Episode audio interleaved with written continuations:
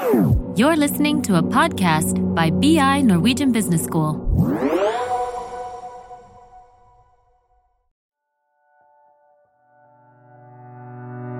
The central bank is a core institution in the financial system, or for that matter, in the governing of any given country's economy as a whole. On the webpage of the Norwegian Central Bank, Norges Bank, the main goal of the bank is simply stated. It says that the bank shall promote economic stability in Norway. Although there are those who are critical of the existence of central banks, most will accept that these are institutions that have taken on very important roles in the governing of modern economies. But where does the idea of the central of central banking come from? When were the first central banks established? And what role did they play in the economy? Moreover, how has the role, the goals, and the tools of the central banks developed over time? And what do the central banks do today to promote economic stability?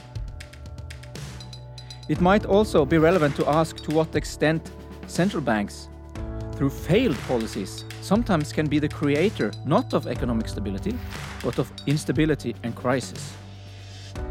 In their famous book on US monetary history, Anna Schwartz and Milton Friedman concluded that the Federal Reserve's failed monetary policies were largely to blame for the severity of the Great Depression of the 1930s, often called the mother of all financial crises. The Fed neither escaped criticism for their role in the build-up to the 2008 financial crisis, as many believed and still believes that they kept interest rates too low for too long and thus created the foundations for the build-up of massive price bubble in the housing market.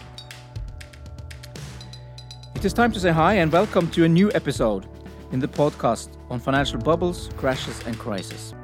My name is Espen Ekberg. I'm a professor of economic history at BI Norwegian Business School, and as always, I will be the host of the show.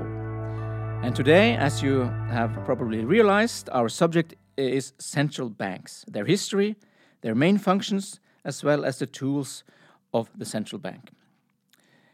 We are, of course, also keen to talk about the role of central banks in the build up to and resolution of a financial crisis. And as earlier, I have invited uh, this time an uh, expert to help me out answering the various questions that I just posed. And so I'm glad to welcome you, Lars Fredrik uh, Øksendal, Doctor of Economic History. Thank you for having me. Okay, so why is Lars Fredrik here? Well, uh, Lars Fredrik, I must say, he's uh, not only an academic, he is also a friend of mine, but uh, he's probably the historian in Norway who knows the most about Norwegian financial history. Uh, his doctoral thesis was titled Essays in Norwegian Monetary History, and he has later published books on the monetary history of Norway and on the history of the Norwegian Stock Exchange, and he was also heavily involved in the project that led uh, to the publication of the history of the Norwegian Central Bank. So um, Lars Fredrik is probably by far the leading expert on on uh, the subject financial history and also on the history of central banks in general. So welcome to you, Lars Fredrik. And uh, I thought I'd just start asking why why do you find financial history so interesting? Well, to start in in uh, in quite another corner. Thank you for your praise. I'm not sure whether it's right because having uh, worked with monetary financial history for 20, 25 years, I more and more realize how little I really understand. But why I find it fascinating is really this, this kind of double-edged nature of finance. On one hand, finance is the thing that makes the world go around, have given us massive welfare gains have enabled the location of resources to, to, to sustain economic growth for, for, for 200 decades. So it's on one side, finance has done a lot of good. On the other side, of course, is that finance is risky, its particular downsides, and really is a very vulnerable uh, system. So this double-edged nature is really what makes finance and, and money interesting. Yeah, and I, I, agree, and this is also, I think, why uh, many of our students uh, like our course. Uh, they typically come from finance, they've studied finance uh, and learned all the right models of how finance works, and then they come to my course and they see how many times finance collapses and, and creates, you know, crisis. So, so um, uh, clearly, financial history is an important subject, and I think we are today going to talk quite a lot about history, uh, and particularly the history of central banking. So I started in the introduction talking a lot about you know what central banks uh, do and why they are important, but we haven't had central banks uh, always. So uh, I thought we should start by talking about uh, when we started. When did central banks start to develop, and, and why did they develop? That's that's a question with no no definite answer. You could say that central banks have been with us for no more than 120 years. Uh, but what started out as sort of embryonic central banks, uh, not with the kind of broad responsibilities central banks have today, there are kind of banks we call bank of issue, which really just had a government warrant to issue circula circulating means of payment. Some of them were owned by the government, typical Sveriges Riksbank, which is the oldest uh, central bank uh, still in existence, while another, the Bank of England, was chartered by private enterprise, but given a, a government charter. So, what did these uh, uh central banks do? You'd call them, uh, yeah, Bank of Issues. Mm. Bank of Issue. Basically, they issued paper money uh, on the on, on the basis of the silver and gold they had in their vault, and given that the chance that all that the, that given that the chance for all notes coming to to to the to the to the bench at the same time was little, they issued more notes than they had in vault. So basically, it was a very profitable industry because they issued really circulating debts where the holder of that, the note holder, received no uh, no interest, while bank typically uh, had had income on their uh, loans.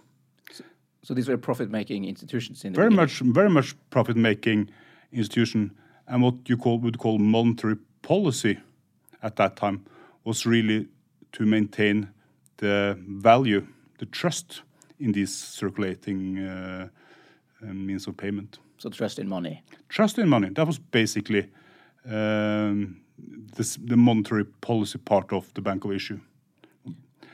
And of course, it that was also a, a business decision. For if money is a, is a repeated game, so if you don't maintain the, the credibility of, of, of, money, you're out of business. But when you read about the establishment of the Bank of England, for example, we also read that uh, it played a role in helping um, um, the British state to finance uh, its wars.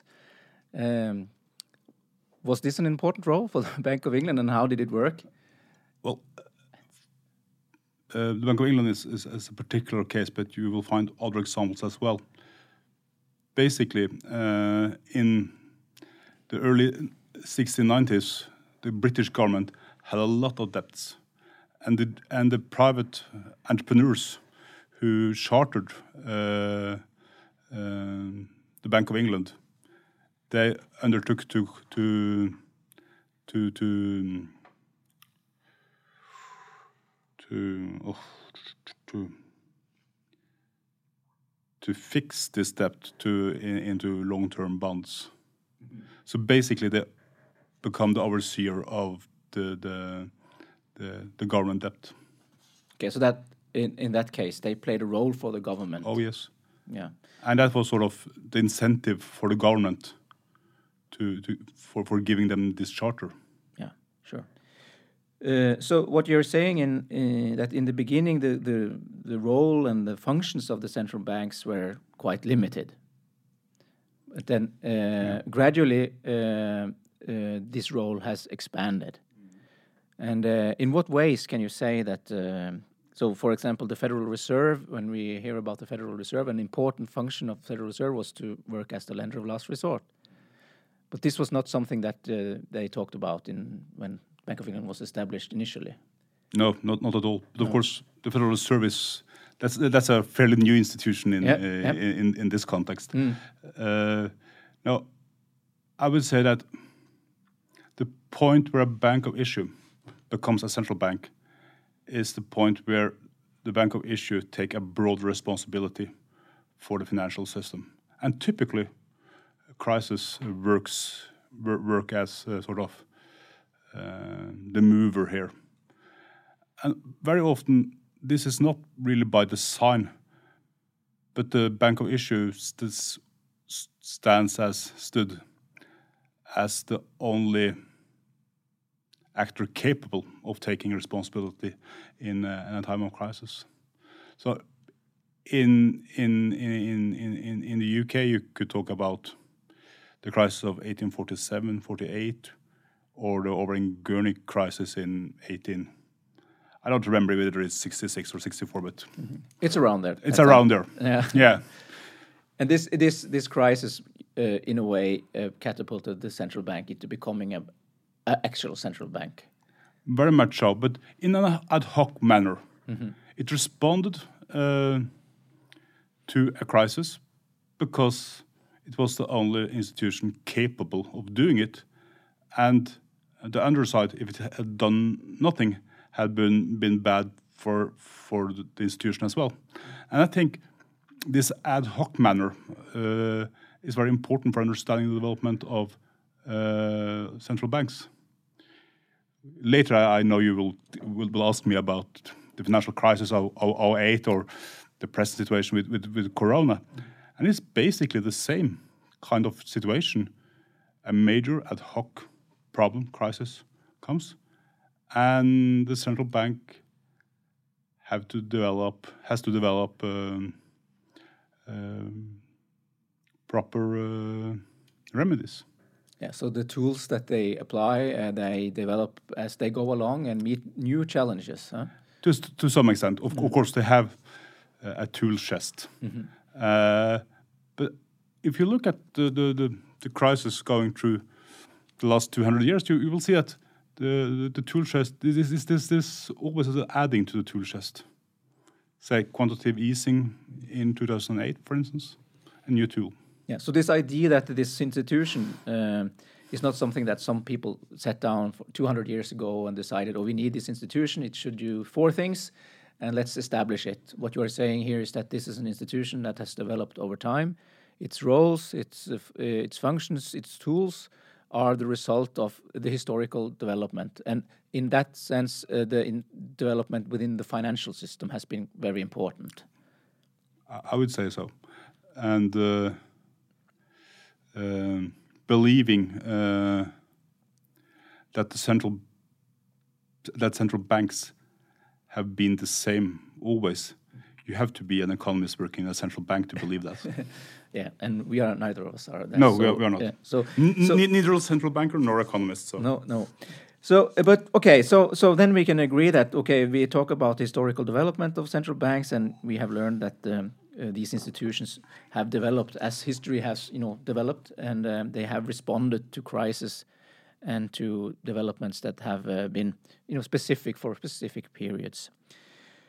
Uh, okay, so then let's move uh, up to today then. So what would you say, because central banks today, we, I think we can agree they are viewed as very important institutions.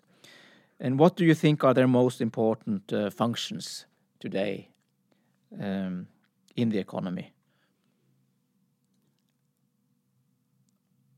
The, the textbook answer is, of course, uh, monetary policy and financial stability, which is which is true. But I think the the most important thing, at least from my perspective, is to get the, the, the balance between the two policy areas right. prior to 2008, we had a situation where, where central banks really thought mostly about monetary policy, meaning price stability, and disregarded uh, financial stability, saw that as a task mainly for the financial authorities, nothing that really concerned them. And of course, everything changed after 2008, but striking the right balance between uh, monetary policy and uh, monetary stability and financial stability, and realizing that they are equal tasks. That, that, that is, is very important. Um, okay, so I don't want to. Um, so you talked about monetary policy and financial stability as major, you know, roles of, of the central bank. I don't. I, I really want to go back to this monetary policy uh, issue, and um, so um, perhaps the most important uh, part or role of monetary policy is to, as you mentioned, to to keep stable monetary values or, or to have low and stable inflation. Um, so why is this so important for the central bank, and what do they do to to make sure that this inflation and this inflation targeting has become, you know, the main uh, type of, of governing of, of central banks? So, so why is this so important, and how do they do it? As you know very well, one of the main function of money is to function as a store of, of value. Sure, sure. And then that's very important. And, and the basic idea of of um, having money as store of value is that decisions about either consumer purchase or an investment should be independent of, of time. So whether you want to buy a car today or in six months or in five years, the time the time concept should really not decide your decision. So, so, so, so if if you have if you have persistent high inflation, you wouldn't be able to buy the car in in in in ten years or in six years or or, or, or whatever.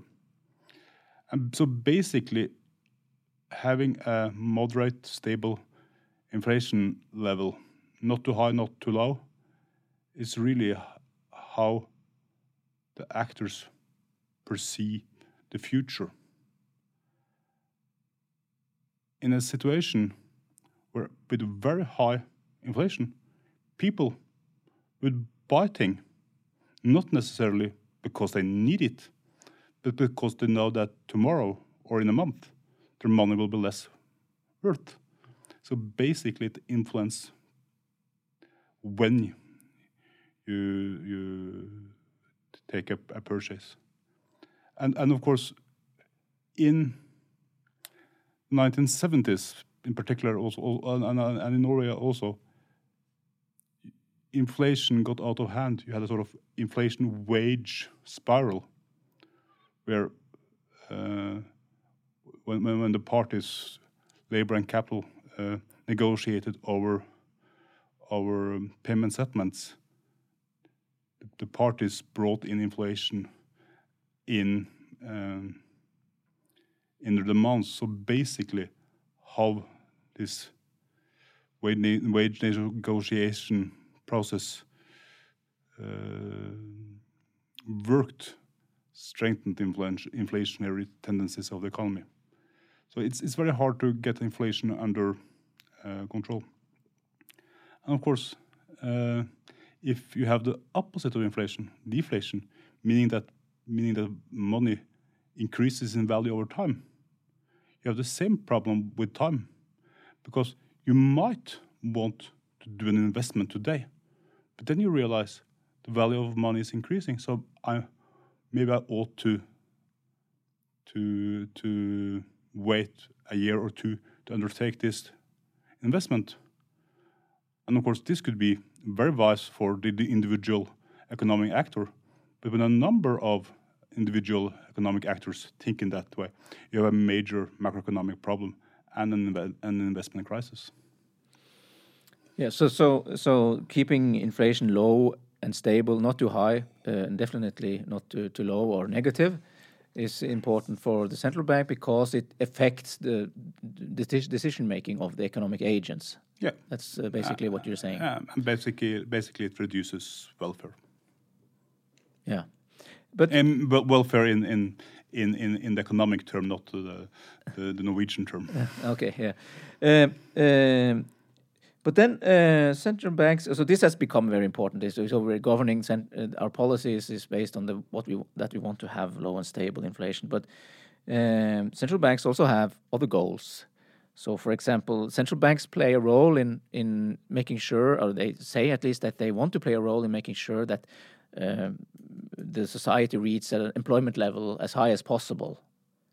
Um, um, or um, yeah. So so so uh, are these uh, conflicting um, goals or are they uh, goals that typically hang well together?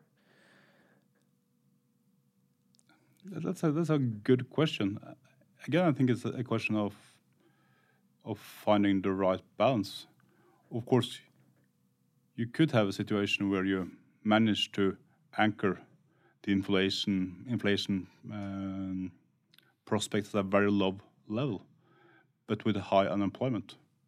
And then you actually, as a society, have a, a major wel welfare loss. Mm -hmm. So it's always about getting uh, uh, the balance right.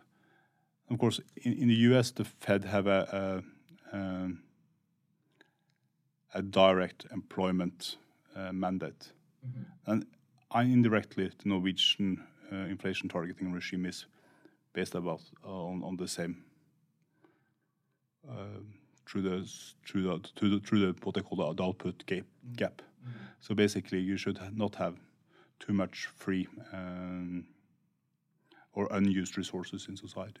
No, but then and then if you you you now started talking about different central banks and in a way different central banks can have uh, if not completely different. So at least some differences in, in how what goals they set for their their activities and what they want to achieve. And so I talked a little bit about this to to the students about how the Norwegian central bank when they set their interest rates. Uh, the price of of of, uh, of money, they have to think a lot about also the exchange rate of the Norwegian kroner, and uh, and why is that uh, so important for the Norwegian central bank and not for, for example, the Federal Reserve? Well, uh, in the beginning, and in the beginning, in, in the meaning of the in the beginning of inflation targeting, mm. people didn't think much about the exchange rate at all, uh, because now we had left a monetary policy situation where the main goal was to maintain a fixed exchange rate uh, regime, and then Norway moved to inflation targeting. And for Norway, of course, it was what it was like uh, coming out of a straitjacket. But in the end, you can't really disregard uh, the exchange rate. Why?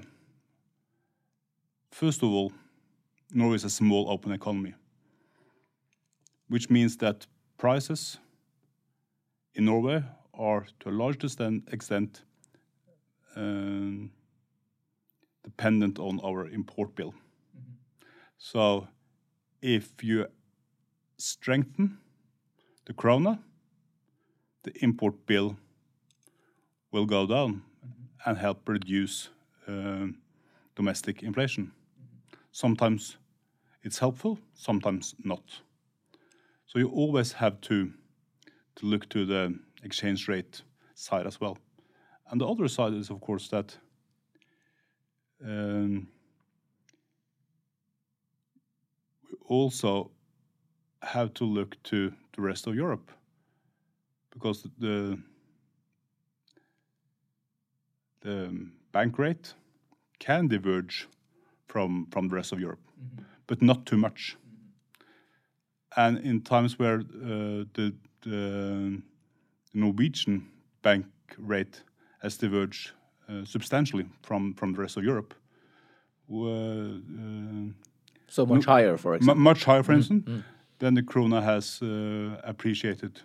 Yeah, because then people want to ha to have kronas, and then basically yes. So you you you all um, central banking or monetary policy is it's really an art. You have to balance a lot of consideration, and you have to strike what you think is the right balance. So, for instance, in in, in the early period of uh, inflation targeting in Norway, the the early 2000s, um, Norges Bank probably believed they had more lever, uh, more freedom to maneuver than they actually had, and they had a up to I think it's up to four uh, per, uh, percentage points difference in interest rates to, to the rest of, of, Europe, and of course uh, the krona appreciated strongly. Mm -hmm. So this idea that um, each each every and every country can uh, have their independent monetary policy, it's not really true because uh, the financial international financial system hangs so well together that uh, this will not work in practice. I would say so, and of course there are there, there are differences be between countries. Mm -hmm. A small open economy like Norway obviously has less freedom than the United States. On the other hand, United States today really have less freedom than they had a hundred years ago, because uh, international trade is also, even for for a country with a great home market like the U.S., have become much more important than it was a hundred years ago. Uh, hundred years ago. I'm sorry. Yeah. Oh no, that's okay. um, we, we, are all, we are all talking our favorite language. Yes, sure. Broken Nordic academic English. yeah.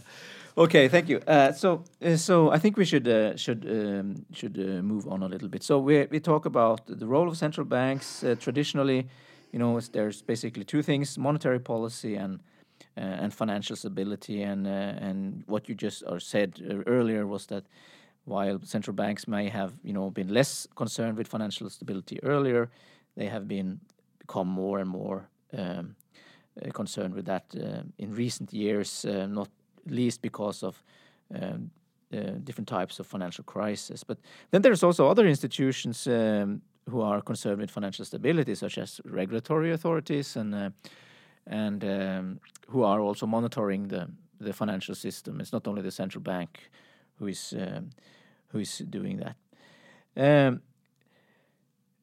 Um, I thought we'd just then uh, move a little bit forward because we started this podcast and we agreed that you know the development of central banks is really not something that uh, turns out to be a planned thing. It's something that has happened. The role of central banks, their functions, have uh, developed over time.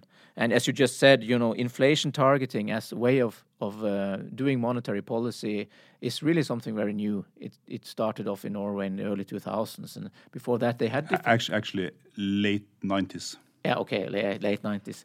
Um, but um, but before that, there were other principles for how you could govern should govern the central bank, and before that, again, you had other principles. So so this is something that um, um is developing as as the world is developing.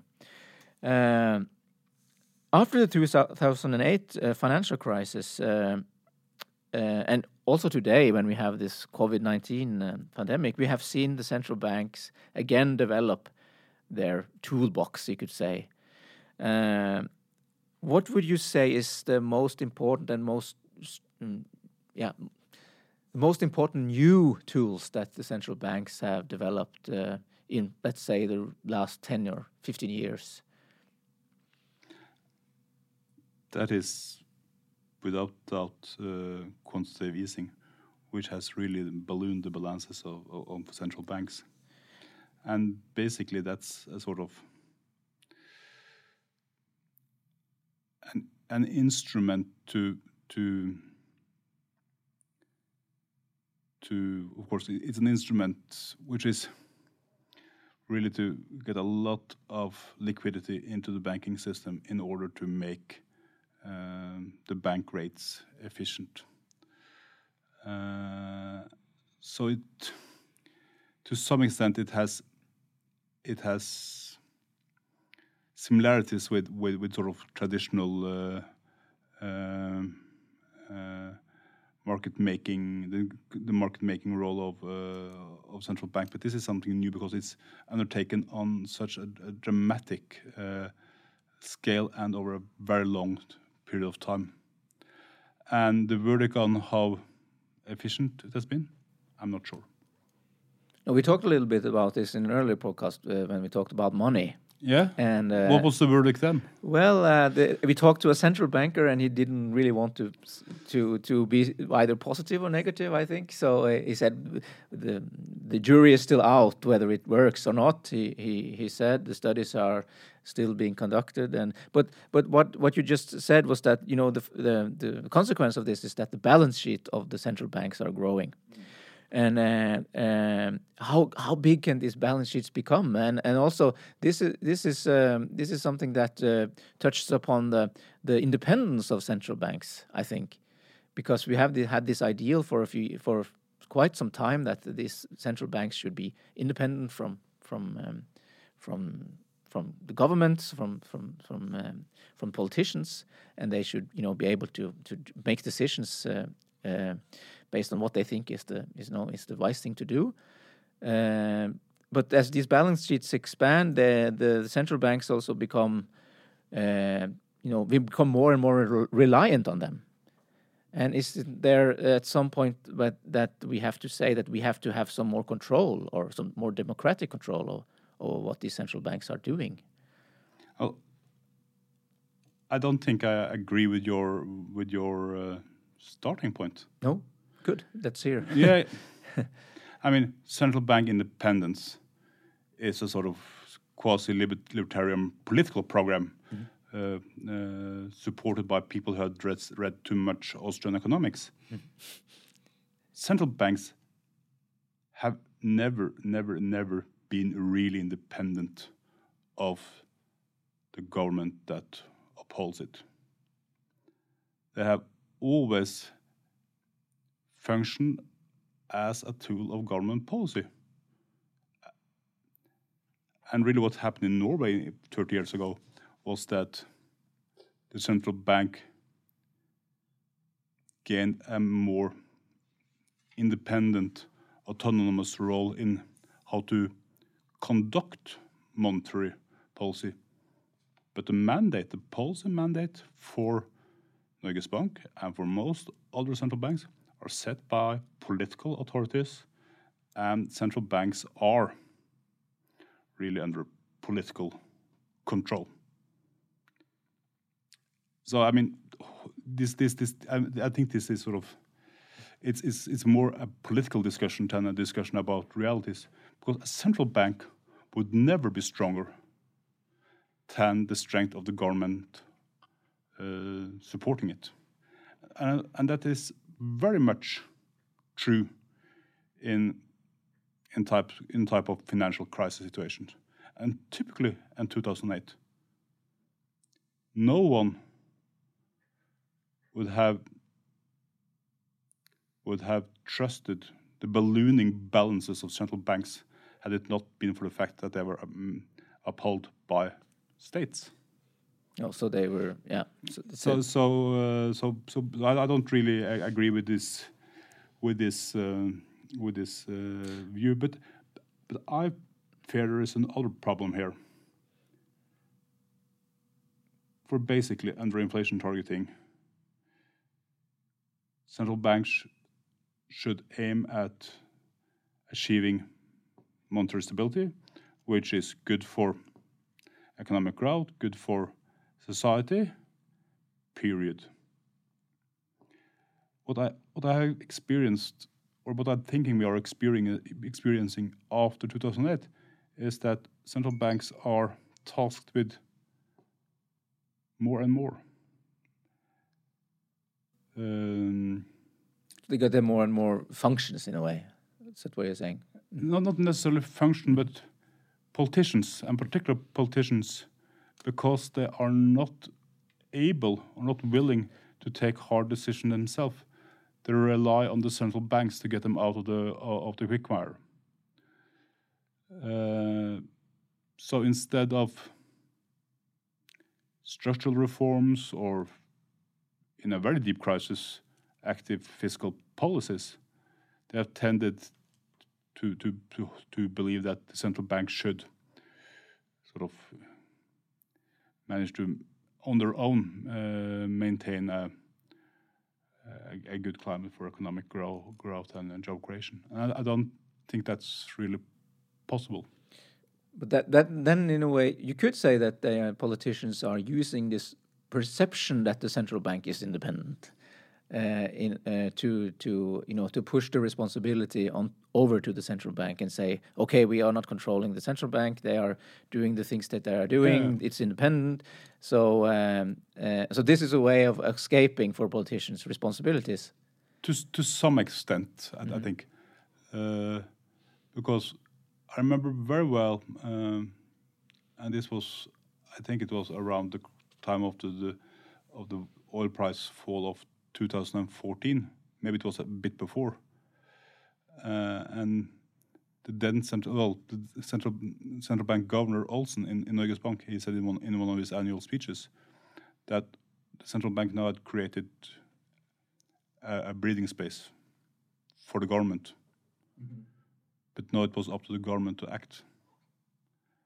And basically, I think uh, many perceive that the central bank is still sort of creating a breathing space and waiting for the waiting for for the response. Mm -hmm. Yeah, that's so. That's an interesting. Uh, so, so that uh, um, because you could be uh, you could be afraid that uh, uh, that central banks are becoming too powerful. But what you actually are saying is that, um, at least with your examples from Norway, that politicians are really handing this power to uh, the central banks uh, more or less voluntarily because they don't want to take responsibility themselves. Well, yes, and, and, and, and the end result might be that monetary policy or central banking is overburdened mm. and uh, will be less good in, in delivering what they, what they actually should deliver. So if we go back to the beginning, uh, central banks were we really not doing a lot. They had a few, you know, important functions, and then this, um, uh, uh, yeah, this the number of functions have, you know, become too big, too many, uh, expanded. Yeah, you could say that for 100, 150 years, central banks have, have dealt with monetary and financial stability, or at least taken responsibility for the payment system. Mm. Uh, and as the so, as society and the financial system has been more complicated, those roles have been wider and, and wider, and also become more, more complex. Okay, but okay, so so um, I think we are we are close to the to the end here, but um, I think we need to just finish off. We, we talk about central banks and central banking and uh, as something uh, general. Uh, uh, we have talked a little bit about different central banks in different countries, but uh, we have talked about it in a way as something that is very similar across borders. Um, would you say that this is this is actually the case, or is it is there are there you know many important differences between how central banks in different countries work? Or could we say there is you know there are the central banks uh, with the big C have specific uh, roles and specific tools, and these are similar across the board? Well, I think that sort of the objectives are very much the same across the board. But how these objectives are understood varies very much about, still varies very, very much uh, reflecting the actual context of the country and and uh, and the historical background on, of the institutions. Just take one rather pregnant example. You have three Scandinavian countries: Norway, uh, inflation targeting. The Danes just shadow the euro, basically doing uh, whatever they do in, in, in Frankfurt, mm -hmm. but but still not members of of of, of the Eurozone. Sweden, not members of the Eurozone, but of the EU, and follows an extremely independent monetary policy path. which is sort of really sort of the,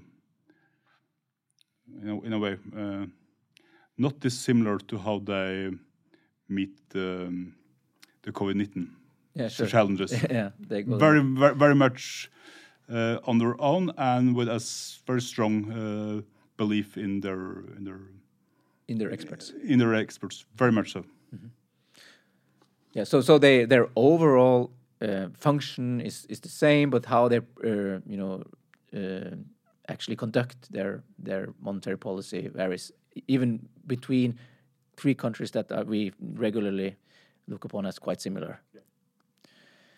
Yeah, that's an interesting uh, perspective, I think. So, um, what have we done in this podcast? We have talked very, you know, generally about central banks, about their history, how uh, their roles have developed over time. Uh, we have not gone into details of how uh, central banks work or what they do to actually create monetary stability. I, think it's more interesting when we have an historian here uh, who is, has a broad perspective to look upon the central bank in a broader um, perspective. So I think we achieved what we what we wanted to do in this podcast, and maybe later we can come back and talk more about the detail, you know, more details about quantitative easing, more details about how interest rates are, you know, set, how uh, uh, central banks do open market uh, uh, uh, policy Op- operations. operations. Yeah. So, so I think we we are we are done. Actually, I can say thank you, Lars Fredrik, for coming spending your time uh, talking to me about central banks, and it was very nice to have you here. Nice being here. Thank you very much.